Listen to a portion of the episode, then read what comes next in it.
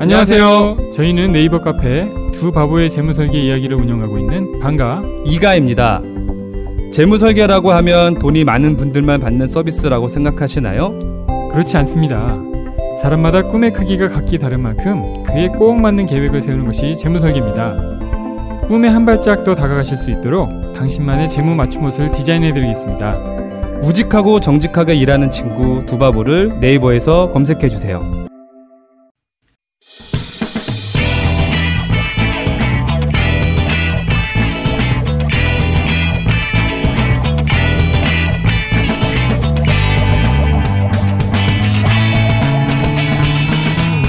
김어준의 뉴스 공장.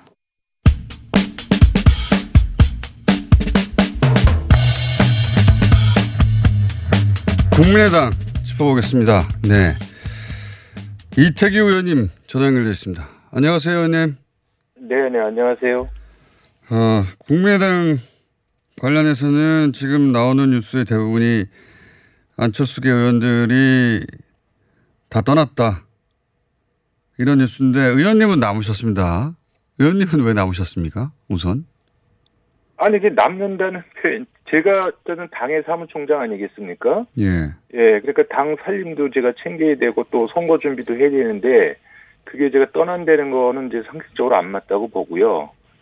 예, 또 굳이 이를 대라면 지금 뭐 잘 아시다시피 당이 굉장히 어렵지 않습니까? 예. 그 안 대표도 많이 외롭고요. 그런 상황에서 제가 아, 떠나는 거 이런 거보다는 안 대표랑 같이 현재 어, 어려움을 헤쳐나가는 것 이것이 정치적 도의에 맞다 이렇게 음. 생각했습니다. 뭐 그렇게 생각해야 마땅할 것 같은 예를 들어서 안철수 의원 덕분에 어, 비례로 당선될 수 있었던 많은 분들이 지금 통합당으로 가고 있으니까 예 의원님처럼 생각하지 않는 분들도 꽤 있으니까요. 꽤 있는 게 아니라 다수 아닙니까? 어, 저는 이제 그분들도 통합당으로 가기 전까지는 사실 많은 어떤 고민들이 있었고요. 그래서 그 부분에 대해서 안철수 대표는 어쨌든 개인의 판단과 선택 이 부분을 존중하고 응원, 응원하겠다 이렇게 해서 전 정치적이나 어떤 심적 부담을 다 풀어드렸다고 생각이 들고요. 예. 근데 이제 고민이야 누구나 하겠죠 선택 앞에서 근데 어 본인 결과로 평, 평, 어, 평가받는 거 아니겠습니까? 어쨌든 절로 갔잖아요. 네. 가고 딱 두분그 현역 의원으로 남으셨습니다. 의원님하고 권은희 의원. 네. 권은희 의원한테 직접 물어봐야 될 사안이긴 합니다만 지금 안철수 어, 전 대표가 비례 공천만 하겠다고 하는데 권은희 의원은 지역구인데 어떻게 합니까? 네, 저는 뭐 원래 지역구 출마를 준비하셨는데 그 안 대표의 결심을 저는 어, 이해하고 수용해 주실 것으로 생각하고요. 저는 아마 그렇게 하신 것으로 제가 이해하고 있습니다. 지금. 권은희, 권은희 의원은 그럼 지역구 출마하지 않고 이번에는 국민의당 비례로 등록한다는 얘기입니까? 그거는 뭐 지금 현역 의원들이 비례대표로 출마 신청을 할지 여부는 아마 당 차원에서 아마 어, 고민을 해서 아마 결정할 것으로 보이고요. 지금 뭐 아시겠지만 지금 현재 국민의당 지지율로는 비례가 한 석도 안 나옵니다. 예. 예, 그런 상황에서 뭐 어, 비례 후보로 출마를 하니 안 하느니 이런 거 언급 자체가 지금 부적절하지 않겠는가 이렇게 생각하고 어쨌든 지역 의원은 안 내는 거죠 현재 방침이. 네, 그 이미 뭐 금요일 날 저기 안철수 대표께서 국민들한테 그렇게 밝히셨기 때문에 예, 그 원칙은 지켜져야 된다고 생각합니다. 그러면 의원님도 마찬가지고 권은희 의원도 마찬가지인데 남은 것은 그 국민의당의 비례명부에 올라가는 방법밖에 없지 않습니까? 의원직을 유지하는 방법은? 지금은 비례 명부에 올라가고 안 올라가고 중요한 게 아니고 예. 지금 당의 낮은 지지율을 어떻게 제대로 조금 국민들한테 평가받아서 지지율을 높일 것인가 이 부분이 사실 우선적 고민 과제고 또 해결 과제 아니겠습니까? 그거 해결하고 나면 어쨌든 명부가 명부에 누가 있느냐가 중요한데 두 현직 의원들은 그러면 어 이번 총선을 포기하는 건가요? 글쎄 그 부분에 대해서는 저희가 일단 당의 지지를 올려놓고 그리고 당 차원에서 판단할 문제라고 이렇게 생각하고 있습니다. 알겠습니다. 판단하실 시간도 한 대략 3주밖에 안 남았는데 예 후보 등록이 다가와서 자 그런데 이제 지역구에서 후보를 안 내게 되면 사실상 어 미래통합당과 선거연대를 하거나 후보 단일화를 한 것과 같은 효과를 낸다 이렇게 해석들 합니다. 그 사실 뭐 연대라는 것은 상호간의 주고받아야 연대가 아니겠습니까? 정치적인 어떤 그 실리 문제를 예. 예 그래서 그런 차원의 연대는 아니고요. 저희가 이 많은 분들이 사실 예, 현재의 정권을 견제하기 위해서는 사실 야권이 힘을 모아야 한다. 그래서 지금 음. 실용적 중도의 길도 중요하지만 야권표가 분산되면 안 된다. 이런 이제 요청들이 굉장히 많았었고요. 그래서 당 안팎에서도 또 안철수 대표와 같이 정치를 하고자 하는 분들도 이 야권표 분산 이 요청을 어떻게 해결해 줄 것인가.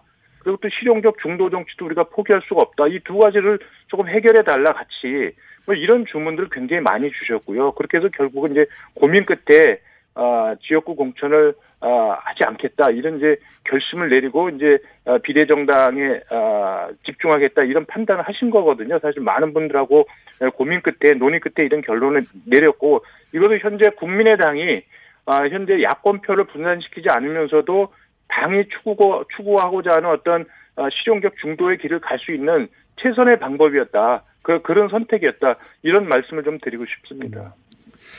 알겠습니다. 뭐, 어, 후보를 내지 않음으로써 어, 야권 연대 효과를 냈지만 그렇다고 직접적으로 협상한 것은 아니기 때문에 어, 그렇습니다. 명분과 실리를 다 잡았다 이런 묘수네요 말하자면. 이것이 뭐 국민들께서 이제 그때 안 대표의 결심의 진정성을 평가해 주셔야 지금 우리 공장장님께서 말씀하신 대로 이제 묘수가 되지 않겠습니까? 다만 뭐 지금은 최선을 다해서 예, 저희가 국민의 평가를 받기 위해서 최선의 노력을 다하겠다 이런 말씀을 좀 드립니다.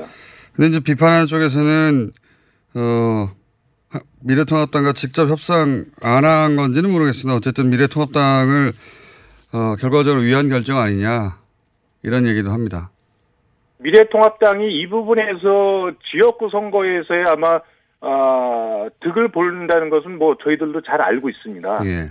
예, 다- 하지만 아, 국민의당 입장에서는 그 부분에 집중하기보다는 정당 투표, 정당 투표 대결에서 혁신 경쟁과 정책 경쟁을 이끌어서 어떻게 해서든지 이 실용적 중도의 가치와 이 정치의 길을 열어야 되겠다.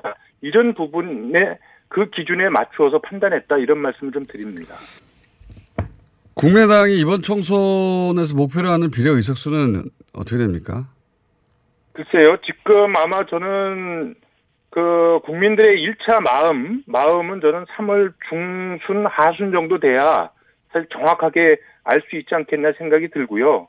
또 지금 코로나19 때문에 지금 사실 나라가 난리 아니겠습니까? 안철수 대표도 좀 대구 내려가 계시고 뭐 이런 상태에서 지금 저희가 의석수를 아, 몇 석을 목표로 하고 있다 이런 것도 이런 걸 말씀드리는 것도 사실 국민에 대한 예의는 아니라고 보고요. 다만 분명한 것은 저희들은 최선을 다하고 또 국민들께서 주시는 의석수를 가지고 21대 국회에 들어가서 이 국회를 일하는 국회, 일하는 정치로 만들겠다. 이런 약속을 드린 바 있고 그 부분을 충실하게 이행하려고 그렇게 생각하고 있습니다. 오늘 여기까지 듣겠습니다. 예. 그 의원님이 이번 총선에서는 어, 의원이 되기 위한 특별한 전략이 없으셔가지고 그게 궁금하긴 합니다. 의원님. 일단은 당의 지지율을 올리는 것, 당의 진정성을 국민들보다 평가받는데 제가 역할을 하는 것이 우선이고요. 그게 현재 사무총장인 저한테 주어진 책무라고 생각을 합니다. 알겠습니다. 여기까지 듣겠고요. 다음 시간에 저희가 연결하면 비례로 나가실지 안, 나가- 안 나가실지 알려주십시오. 자, 알겠습니다. 오늘 여기까지 듣겠습니다. 감사합니다. 네, 고맙습니다. 네, 국민의당 이태규 의원이었습니다.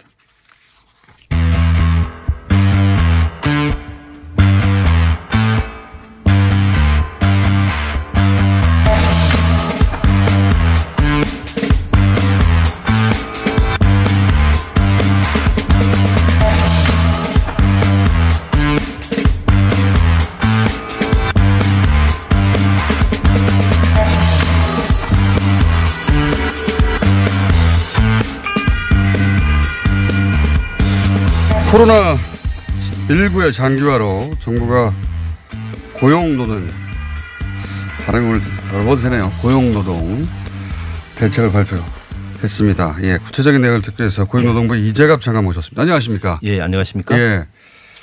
어, 사태가 사태이다 보니까 장관님을 직접 모시게 됐습니다. 예. 뉴스 공장을 잘 안 드시는 표정이신데 평상시에.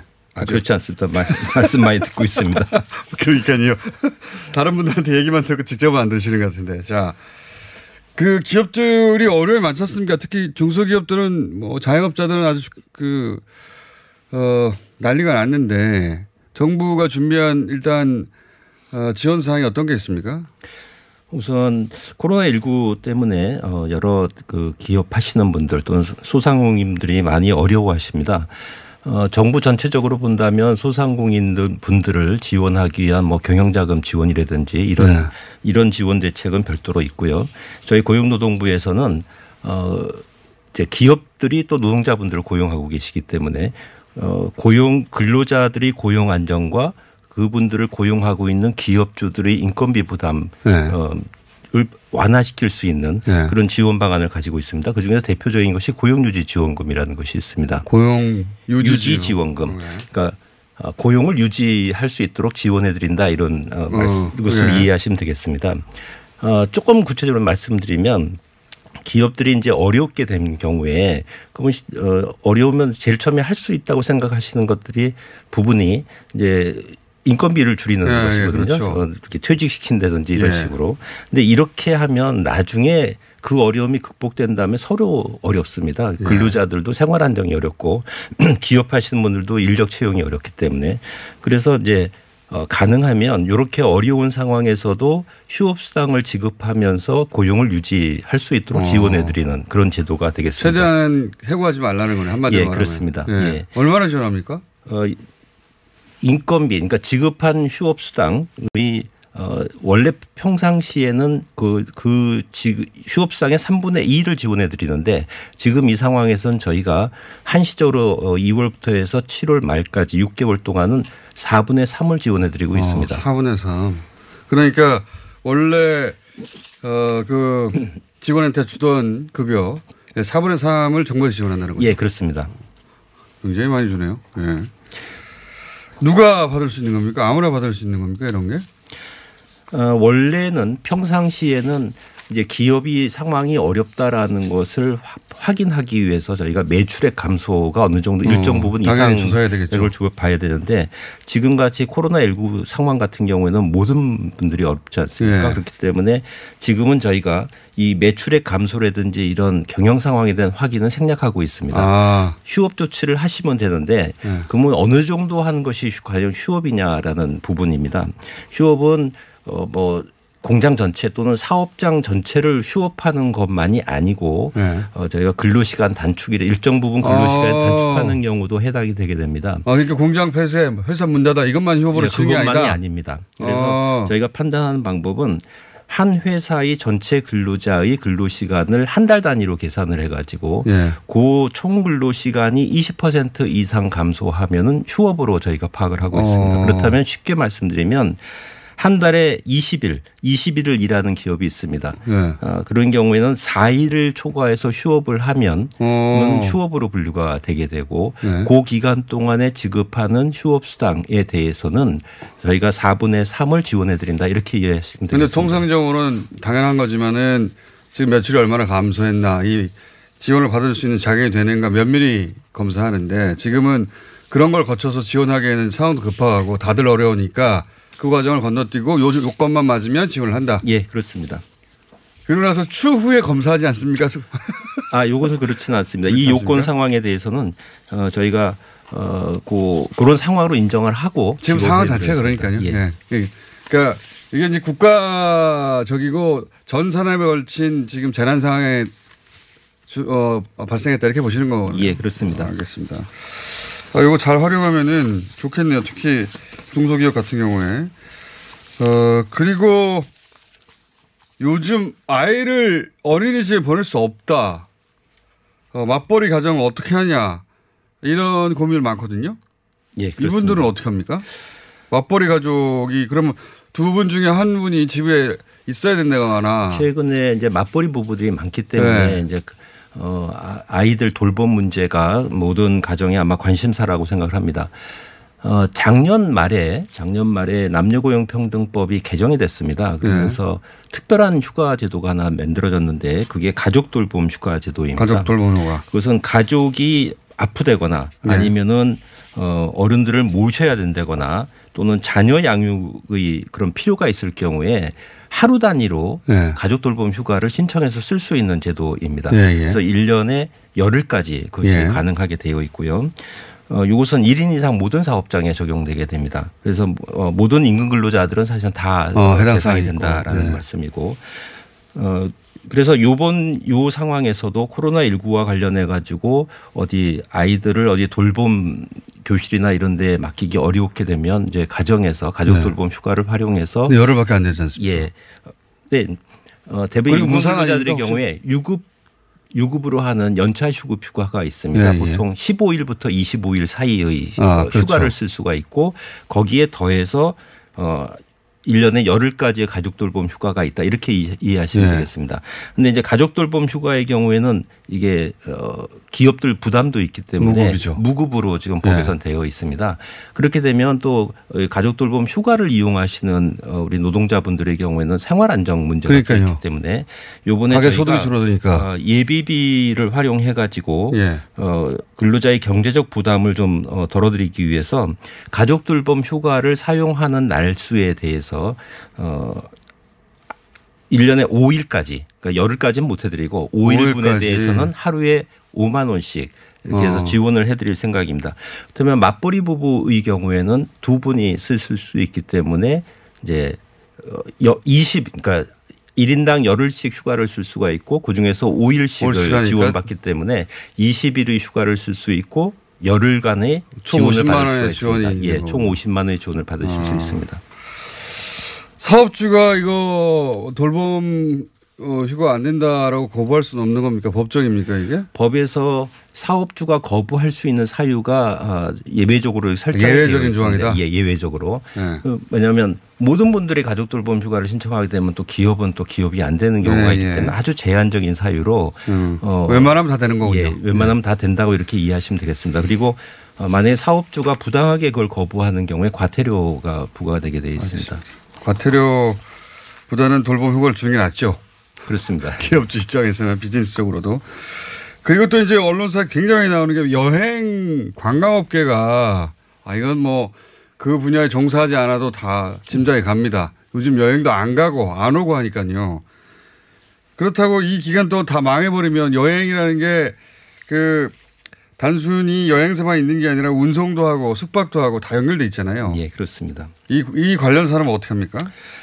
지금 사실은 모든 분들이 어렵습니다만 아마 여행 쪽이 관광 쪽이 제일 어려운 것 같습니다. 그런 것 같아요. 저도 지난 20, 1월 2월 25일이죠. 지난주에 관광업계에서 종사하시는 사업주분들하고 협회분들하고 이제 만- 만나가지고 한번 말씀을 나눴습니다만 네. 그분들이 이렇게 표현을 합니다. 어, 지금 상황에서는 어, 우리나라 국민들이 해외에 나가는 여행도 막혀 있고 해외에서 오는 여행도 그렇죠. 막혀 있고 국내에서 여행하는 분도 막혀 있기 때문에 완전히 맞습니다. 여행은 완전히 없다. 그러니까 inbound. outbound 모두. 예. 그래서 이 관광과 관련해서 하는 운송업, 호텔업 어, 또는 여행 서비스업 여기는 거의 지금 영업이 거의 안 된다 이렇게 말씀을 그러니까요. 하십니다. 그래서 맞습니다. 어, 다- 다른 모든 사업장에 대해서는 아까 제가 고용유지 지원금을 평소보다 높여서 어, 4분의 3까지 지원해 드린다 75% 예. 했는데 이 사업장의 경우에는 그것보다 그것 보다도 더 어려우신 것 같습니다. 그래서 네. 어, 저희 쪽에서는 이런 경우에 활용할 수 있는 제도가 특별고용 지원 업종 제도가 있습니다. 네. 그래서 특별고용 지원 업종으로 지정을 하게 되면 여기 이 사, 업종에 대해서는 고용유지 지원금이 90%까지 지원을 아, 근데 이, 여, 그 관광업은 아직 지정은 안 됐군요. 저희가 지금 절차를 밟고 있는데 어, 관광협회 이거 네. 모든 절차는 그 업종의 협회분들이 저희한테 지정해 달라고 신청을 하는 요청해야. 것이 시작입니다. 그래서 음. 어, 지금 요 협회 관광업종에 대해서는 어, 관련 협회에서 저희한테 지정해 달라는 협회가 그 신청에 들어와 있고 여러 네. 경로를 통해서 건의가 들어와 있습니다. 그래서 저희가 요 지정 신청서를 바탕으로 해서 그 업종의 경제 산업 고용 상황에 대한 종합적인 검토가 필요하고 이걸 지정하려고 하면 어, 고용정책 심의회라는 위원회에서 심의해서 결정하게 돼 있기 때문에 그 결차, 그 절차를 최대한 빨리 진행하려고 하고 있습니다. 통상은 얼마나 걸리는 겁니까? 저희가 어, 고용정책 심의회를 다음 주에는 해야 하지 않을까 다음 그렇게. 생각하고 왜냐하면. 그래서 다 문 닫고 나서 이게 결정되면 소용이 없잖아요. 예, 그렇습니다. 더군다나 여행사들은 사실은 그 작년에 일본의 도발로 여행 불매부터 시작해서 어려움을 겪기 시작해가지고 사실은 그렇습니다. 네, 코로나 터지면서 회복될 줄 알았는데 코로나 터지면서 뭐 전 세계 여행업계가 마찬가지일 거라고 봅니다. 지금은 아예. 근데 여행업이 사라지는 게 아니라 이러다가 다들 문을 닫아가지고 걱정될 정도로 지난 여름에 이제 일본과의 관계 때문에 그때 여행 노선을 많이 중국이나 동남아 쪽으로 돌렸는데 네. 이번에 또 중국 쪽에서 이제 그러니까요. 코로나가 생기면서 거기가 막혔고 동남아로 가려고 그랬더니 동남아 예, 쪽에서는 또 우리를 또 불안해하고 예, 그래서 이 코로나 19가 여러 지역적으로 이렇게 확산하면서 이제 모든 여행 경로가 다 막혀 있다고 맞습니다. 이렇게 얘기를 하고 있습니다. 국내도 잘 안 가게 되죠. 예, 이동을 자제하게 되고 사회적 거리두기라는 또 건 그 캠페인도 있기 때문에 집에 계세요 요즘 다들 회사 집 회사 집. 자, 그러니까 여행사는 그리고 그 여행객들이 가던 업장들을 현재 그렇죠. 다 그래서 여행업계 큰 굉장히. 어려운데 요 상황을 어, 슬기롭게 넘기지 않으면 모두 다 문 닫아버리고 모든 맞습니다. 근로자분들도 다 흩어져 버리기 때문에 그렇게 되면 상황이 종료된 다음에 업종이 회복이 안 되게 됩니다. 그래서 맞습니다. 맞습니다. 저희가 좀 특, 이제 특별하게 업종 지정을 해가지고 좀 지원을 해드리면서 고용 유지를 하려고 하는. 근데 아, 또 것입니다. 한편으로 이분들이 이 사태를 정부와 함께 잘 넘기고 나면 일- 중국의 사례를 보면 이렇다고 하더라고요. 이제 소위 이제 청정 도시로 선언이 된뭐 2주 정도 더 이상 확진자가 안 생기는 도시 그래서 이제 그 이동 제한이 풀린 도시 같은 경우에는 폭발적인 소비가 일어난답니다. 음, 그러, 그러겠습니다. 그러겠죠. 그동안 억눌렸던 예, 것들 예. 때문에 그 좀만 힘, 힘들더라도 버텨주시고요. 자, 다른 것도 좀 알아보겠습니다. 어, 예를 들어서 아까 이제 초반에 말씀하셨습니다만 그 어, 고용주가 너무 힘들다. 그래서 해고. 그러니까 지금 말씀하신 지원책으로는 부족하겠다. 또 퇴직 혹은 뭐 해고 이걸 요구할 때 있을 수 있지 않습니까? 예. 예, 그럴 수, 그럴. 고용노동부에서 요 상황에 대해서 그 예를 들어서 그 직원의 입장에서 그거 그렇게 하지 마시고요 사장님 이렇게 하시는 게 좋습니다라고 거꾸로 사장님한테 알려줄 수도 있지 않습니까? 예, 우선 예. 우리 어, 근로기준법을 좀 예, 아실 예. 필요가 있는데 근로기준법에 기업이 어려운 경우에 불가피하다고 생각하면 이제 어, 해고할 수 있는 조항이 있습니다. 네, 정리 해고 조항이 있죠. 예. 근데 이제 요건과 절차를 그 경우 요건과 절차를 예. 반드시 따라야 되고 어 되게 긴박한 경영상이 필요가 있는 경우에 일정한 절차에 따라서 예. 할수 있습니다. 어, 그렇지만 지금 말씀하신 것처럼 코로나 19 때문에 일시적으로 매출 감소해서 어려우니 네. 근로자에게 해고를 하시는 부분에 대해서는 이건 근로기준법에 아, 위반될 그래요? 소지가 있습니다. 예를 들어서 한 달 정도 어려웠기 때문에 그것이 구조적으로 지속될 것도 아닌데 예, 그렇습니다. 한 달 어려워서 너 해고 이거는 예, 불법이다. 예. 그것은 어. 지금 상황이 일시적인 상황이라고 저희도 보고 있고 아마 모든 분들이 그렇죠. 그렇게 생각하, 생각하시기 때문에 이제 네. 그럴 수 있- 이게 어, 법에 위반될 수 있다 소지가 있다라는 어. 그 말씀을 드리는 것이고 그래서 저희 고용노동부 입장에서는 근로자 생계 보호 차원에서도 그건 좀 바람직하지 않은 거라고 생각을 하고 있습니다. 그래서 저희가 고용유지 지원금을 최대한 정부에서 할 수 있는 까지 지원 수준을 높여드리면서 고용 유지를 좀 부탁드리는 것입니다. 그래서 오늘 다 말씀 못하신 여러 가지 지원 제도가 있을 거 아니겠습니까? 이거 말고도 뭐 네. 여러 가지 제도가 있습니다. 어, 고용유지 지원금 제도는 어, 임금 근로자 보통 회사에 그래도 어떤 사업장에서 일을 하시는 분들의 경우에는 고용유지 지원금 제도의 혜택을 받으실 수가 있는데 어떤 사업장에 이렇게 매여 있지 않으신 분들이 있습니다. 요새 같은 예, 프리랜서 그렇죠. 같은 프리랜서 분도 많죠. 많이 계시거든요. 또는 또 우리가 보통 얘기하는 특수근로 형태 종사자라고 예. 해가지고 임금 근로자가 아닌 예, 예. 노동법 보호를 못 받으시는 분들도 있는데 이분들의 경우에는 저희가 어, 해드릴 수 있는 것이 어, 정부에서 하는 생활안정자금 융자 제도가 있습니다. 그래서 요번에 생활안정자금 융자금을 대폭 확대하고 소득 요건도 완화해가지고 그분들이 좀 생활에 어려움이 없으시도록 요걸 좀 도와드리기 위해서 융자제도 저임금으로 하는 융자 제도를 저희가 어, 확대했습니다. 어, 특수 형태 근로자를 대상으로 생활 안정자금 융자 대폭 확대. 소득 요건도 조건이 완화됐다.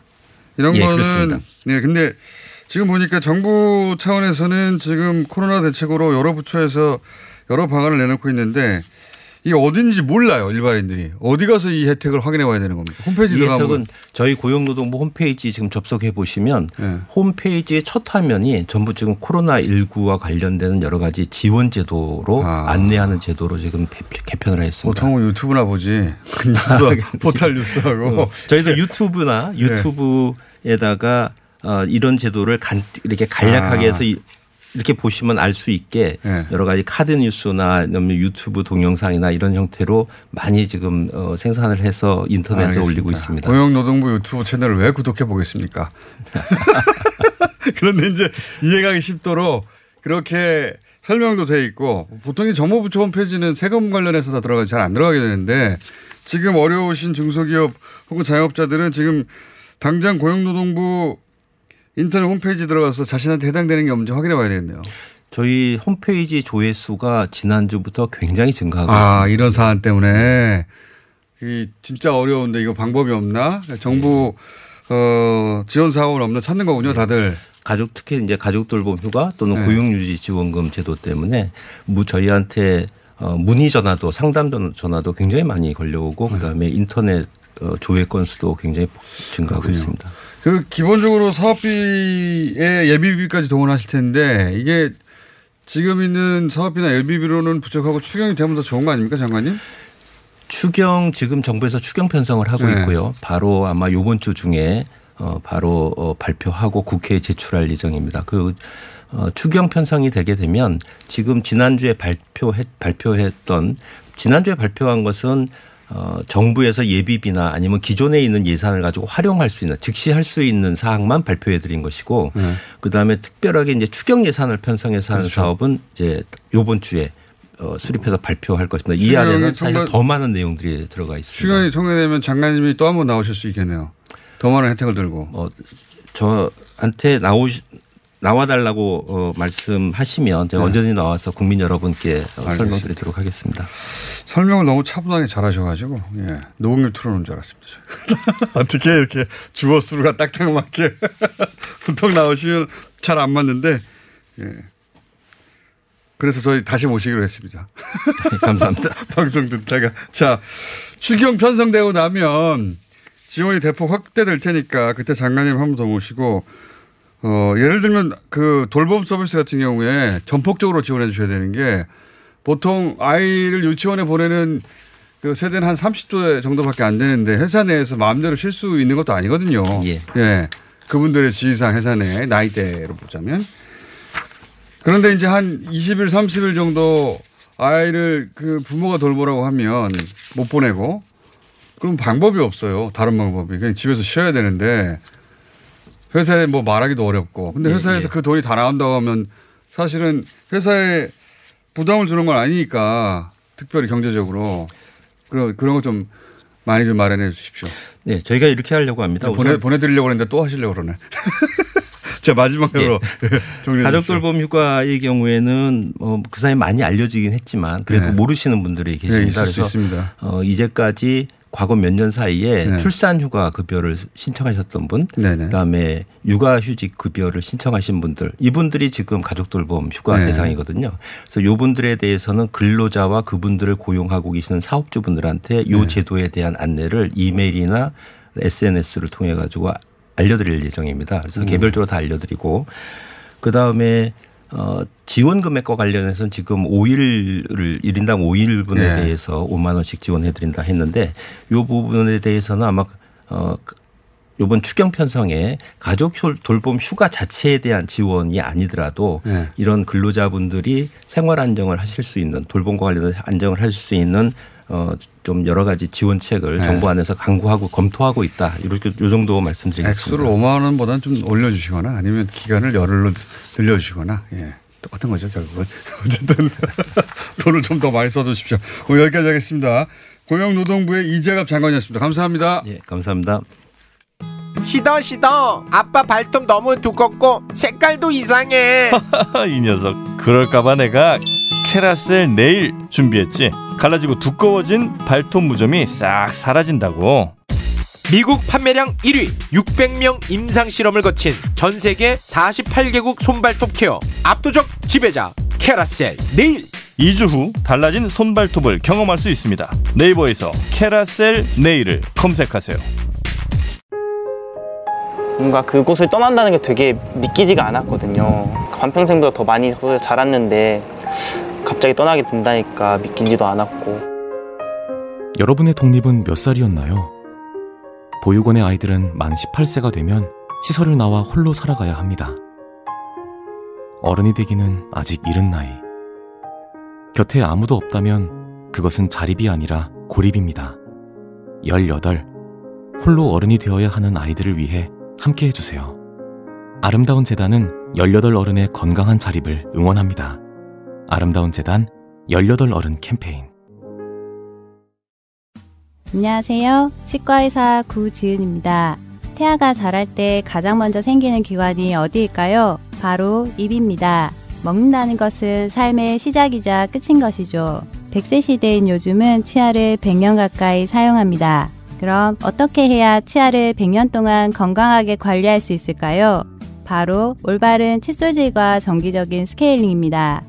가까운 치과를 방문하시면 치과의사 선생님께 올바른 칫솔질을 배울 수 있습니다. 그리고 1년마다 건강보험 적용이 되는 스케일링 치료 놓치지 마세요. 이 캠페인은 유디치과협회와 함께합니다.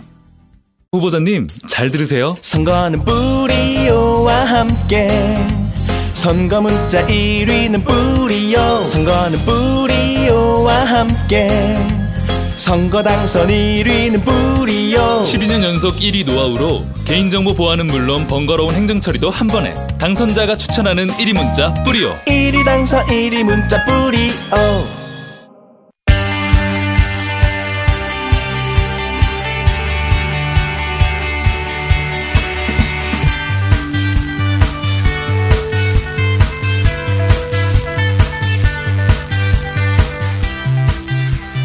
최근에 베트남에 사과하라는 해시태그가 베트남 SNS에서 어, 활발하다고 하네요.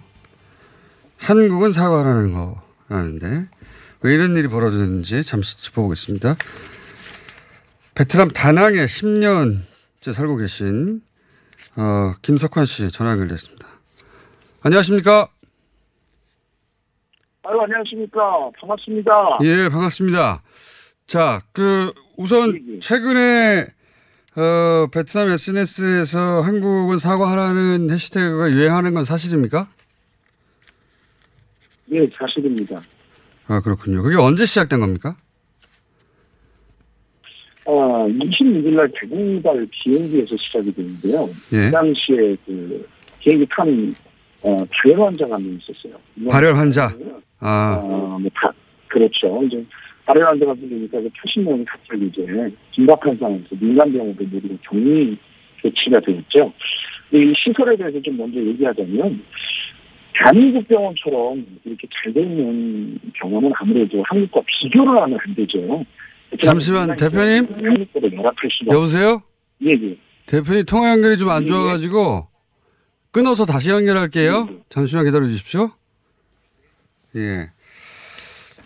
지난 2월 26일부터 베트남 SNS엔 한국에게 사과라는 아, 게시물이 넘칩니다. 예, 그래서 사연을 좀 짚어보려고 하는데 어디까지 이야기가 진행됐냐면 어, 지난 2월 25일 날 관광객들이 탄 비행기가 베트남의 다낭에 도착했는데 그중에 발열 환자가 있었다고 합니다. 예.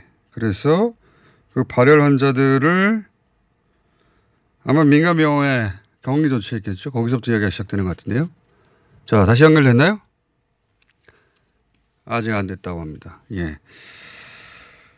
어, 이 시작은 그런 상황에 대해서 한국에 여보세요? 아, 전화 연결이 베트남이 잘 안 돼가지고 잠시 후에 연결하기로 하고 이 마지막 순서인 원종우 씨가 미리 와 있어가지고 잠시 땜빵으로 돌아갔다가 아니 정식 코너로 온 사람한테 땜빵이라니요? 아 이게 순서 땜빵이라고 예. 베트남 연결 상황이 좀 안 좋아 안 좋나 봅니다. 금방 다른 연결이 안 돼가지고 예. 다음 시간을 기다리고 있던 원종우 대표가 예, 쑥 들어왔습니다. 자, 그럼 이거 먼저 하죠 뭐. 아, 예. 그렇죠 뭐. 일단 오늘 주제는 뭡니까? 그 안아키라고 기억나실 거예요 아마. 그 그렇죠, 약안 쓰고. 아이 키우기라는 육아 카페였는데 예. 굉장히 유행했었죠. 굉장히 유행했었고 한때 잘 나갈 때는 카페 회원만 뭐 6만 명에 달할 정도로 네. 그러니까 아무런 치료도 받지 않는 그 양악이든 한약 한- 한이든 간에 어 양이 한이 다 상관없이 그냥 자연 치료의 힘을 믿는다 이런 거 아닙니까? 그렇죠. 예, 그렇죠. 이분이 원래 한의사긴 했습니다. 원래 한의사이긴 했으나 한의사이긴 한데 사실은 이번에 이제 한의사 면허가 취소가 돼가지고 아 그래요? 그 김에 또 말씀을 드리는 건데 요즘 이제 어떤 상황인지 이분이 작년에 이제 대법원에서 최종 유죄 판결을 받으셨고요. 뭐 무슨 혐의로 어, 고발됐나요? 보건 범죄 단속에 관한 특별조치법하고 식품위생법 위반으로 식품위생법이라고 하면 그 무허가로 이제 약 지어주거나 아, 뭐, 뭐 예를 들어서 예, 그런 쪽으로 그분은 이제 해와 뭐 물과 공기와 식물이 우리를 치유할 것이다. 그렇습니다. 이제 자연? 치료의 아주 극단적인 케이스인데 네. 문제는 이제 그러면서 이 현대 의학을 이제 부정하고 현대 네. 의학의 약품을 쓰지 않는다라는 관점으로 너무 치닫으니까 네. 그 문제가 좀 심각해졌죠. 특히 이제 아토피 같은 만성 질환 앓고 있는 이제 아이들 어떻게 치료하라고 이분은 권유했었나요? 아토피 같은 경우에는 아이에게 피부를 마음대로 극도록 놔둔 다음에 일단 절대로 그러면 안 되거든요. 그리고는 햇빛에 피부를 쬐어서 소독을 하면 된다라는 식으로 아유, 얘기를 무서운 처방이에요. 예, 그래서 이것 때문에. 이제 훨씬 더 심해진 아이들이 많이 있었고요. 당연히 손톱에서 감염될 것 같기도 하고. 그렇죠. 이게 뭐또 햇빛에 소독을 한다는 게 뭐 그런 식으로 우리가 무슨 뭐 네. 빨래도 아니고 예, 그런 식으로 소독이 되는 것도 아니고요. 그다음에 화상을 입은 어린이를 뭐 40도의 따뜻한 물로 씻겨야 된다라든가. 이거는 뭐그 화상을 당해 보신 분이라면 다 찬물에 빨리 해야 된다는 거는 경험으로도 알수 있는 문제인데. 하여튼 그분은 그분 나름의 논리가 있겠죠. 일단 그것이 결국 확인해 보니 비과학적이거나 아니면 그 증상을 더 악화시킬 수 있다 하더라도 어쨌든 본인은 본인 논리가 있을 거 아닌 거죠. 이게 그 자연 쪽을 신봉하시는 분이 왜 허인회 씨라고 있었는데 네. 그분은 결국은 본인이 병으로 돌아가셨습니다. 몇 년 전에. 그 치료를 안 받으시다가 안타까운 얘기긴 한데. 아, 예. 그러니까 본인이 이제 돌아가신 경우인데 본인의 이제 그 사상을 신봉을 하시다가 네. 이제 자연이 최고고 자연으로 돌아가면 우리가 잠시만요.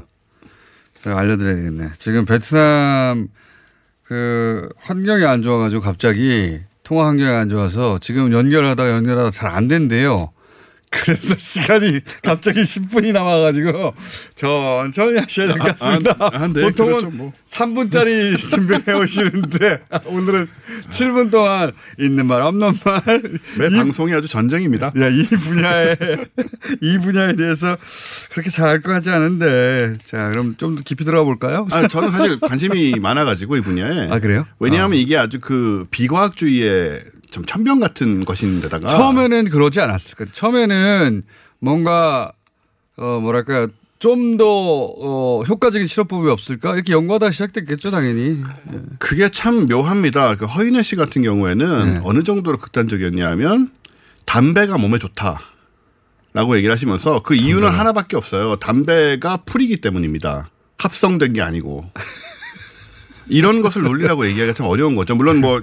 이- 아니, 저- 근데 얼핏 들으면 그럴 것 같아요. 어, 그 풀 맞지. 예, 그런 식으로 얘기하면 이제 그 세상에는 굉장히 많은 어, 자연의 독버섯이 있고요. 그렇죠. 예.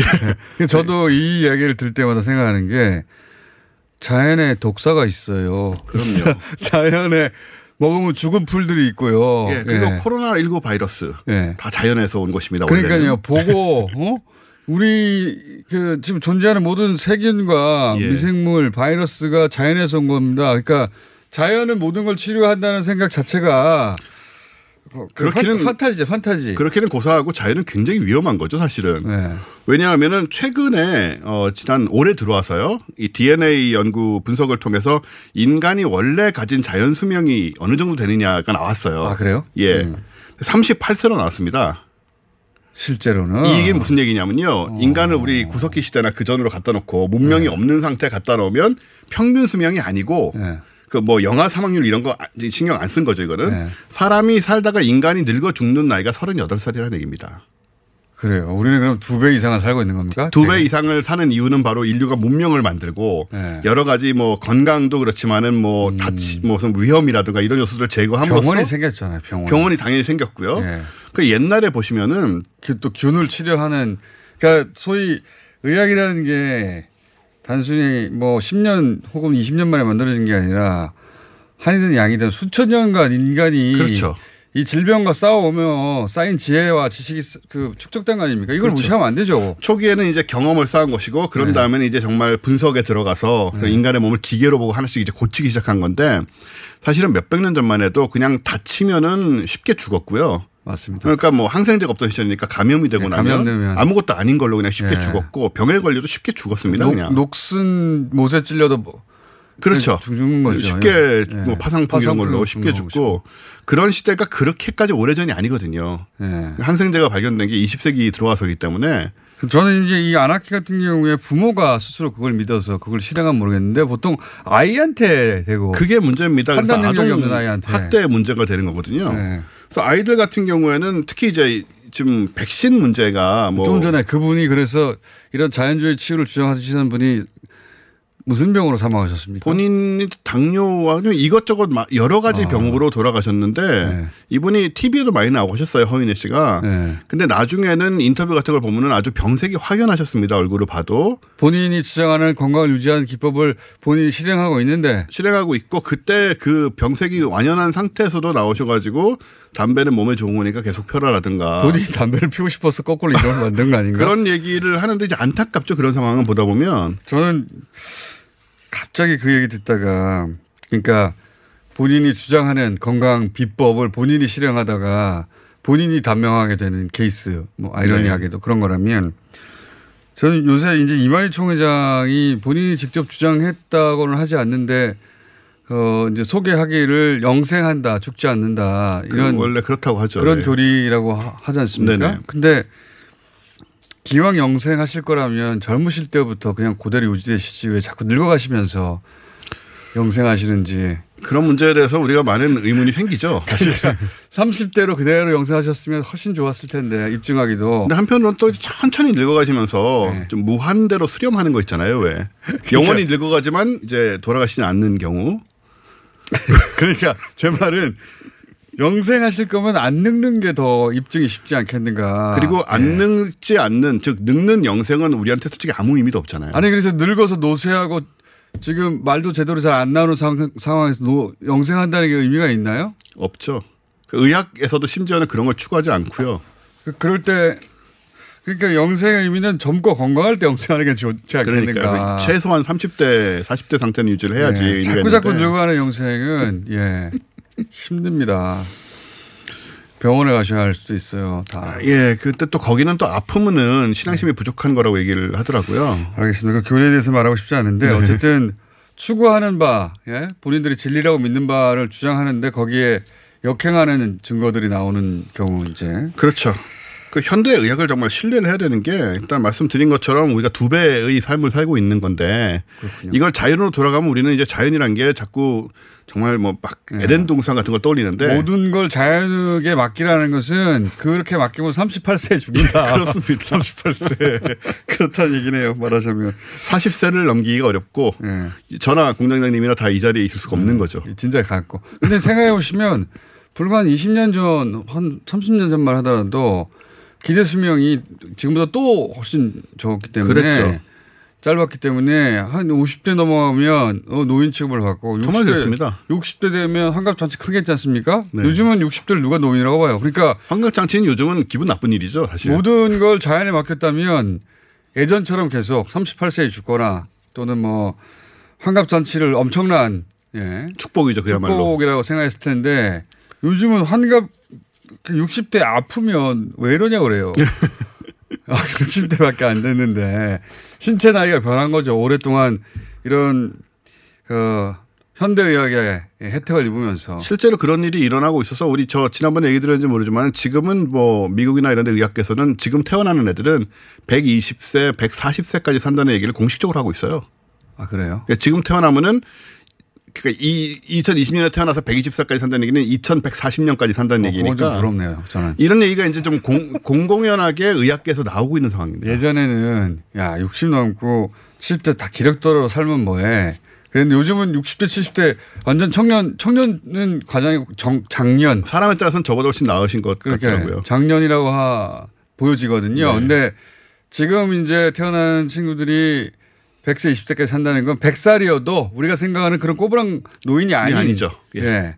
그냥 아마 뭐 60, 지금 70 생각 정도의 그렇죠. 아닐까. 지금 환갑 정도의 체력을 유지하거나 건강 상태 를 유지한다고 그렇죠. 보는 거니까 네. 어 그거는 저는 부럽습니다.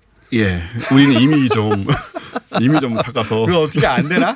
의학으로? 아 그것도 지금 연구가 되고 있어요. 그 아예 그 reverse aging을 하는 아. 젊은 상태로 돌아가는 거는 쥐 실험 같은 데서는 꽤나 성공을 하고 있습니다. 어떻게 성공하고 있어요? 유전자적인 차원에서도 하고요. 예. 그다음에 여러 가지 뭐 영양이라든가 노화를 노화를 지연시키는 게 거죠. 아니라 역전시킨다고요? 역전시키는 연구도 실제로 굉장히 활발하게 하고 있어요. 어, 그럼 뭐 피부에 주름이 덜 생기는 게 아니라 아예 피부가 20대로 돌아간다 예를 들면 10대로 20대까지는 모르겠지만 젊은 상태로 돌아간다는 좀 더 젊은 상태로 그걸 목표로 연구하는 개발되면은 있죠. 그분 전 세계 최고의 부자가 됩니다. 당연하죠. 그쪽은 뭐 엄청난 원종우 씨였습니다.